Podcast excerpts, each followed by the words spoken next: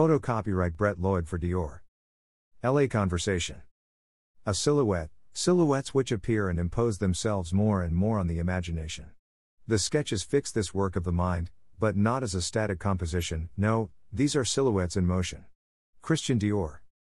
I wanted to look at the archive, at the purity of the beginnings of the house, at its original impulse.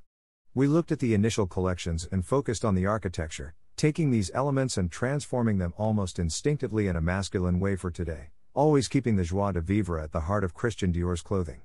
Kim Jones. A winter's morning in Paris on the Pont Alexander Ive.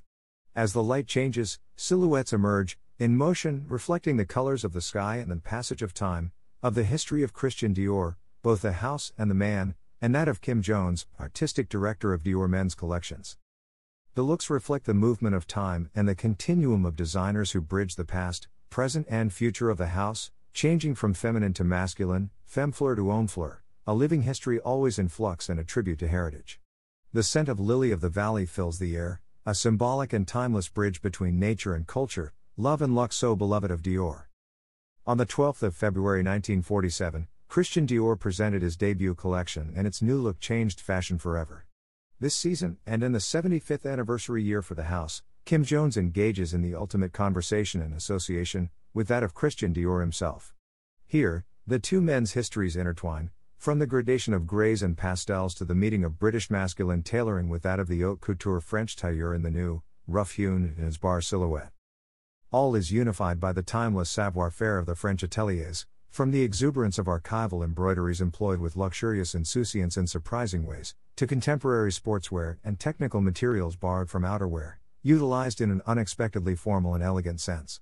In all, there is an effortless mix of utility, formal and informal, a history brought to life for an easeful, contemporary existence, never losing sight of its essential joie de vivre. Signs and symbols personal to Mr. Dior proliferate throughout the collection the star, the rose, the cannage, the leopard, the lily of the valley, and the chain all link the past to the present day, particularly through the jewelry.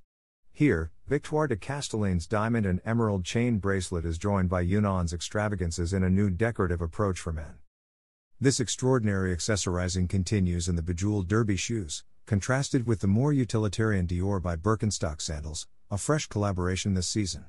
Bags also explore the tension between the practical and the ornamental for men. The saddlebag is joined by a new Dior Carole tote as well as a more structured vertical clutch, while playfulness and precision is crowned in the millinery of Stephen Jones in his reworking of Doris Beret for men. It is fitting that Stephen Jones also celebrates a significant anniversary this year 25 years as the house's hat designer. Jones, too, is a further embodiment of this continuum, a link between the past, present, and future of Dior. Looks. Photos copyright Dior. Stars in Dior. Photos copyright Getty. Finale. Photo copyright Adrien Dirand for Dior.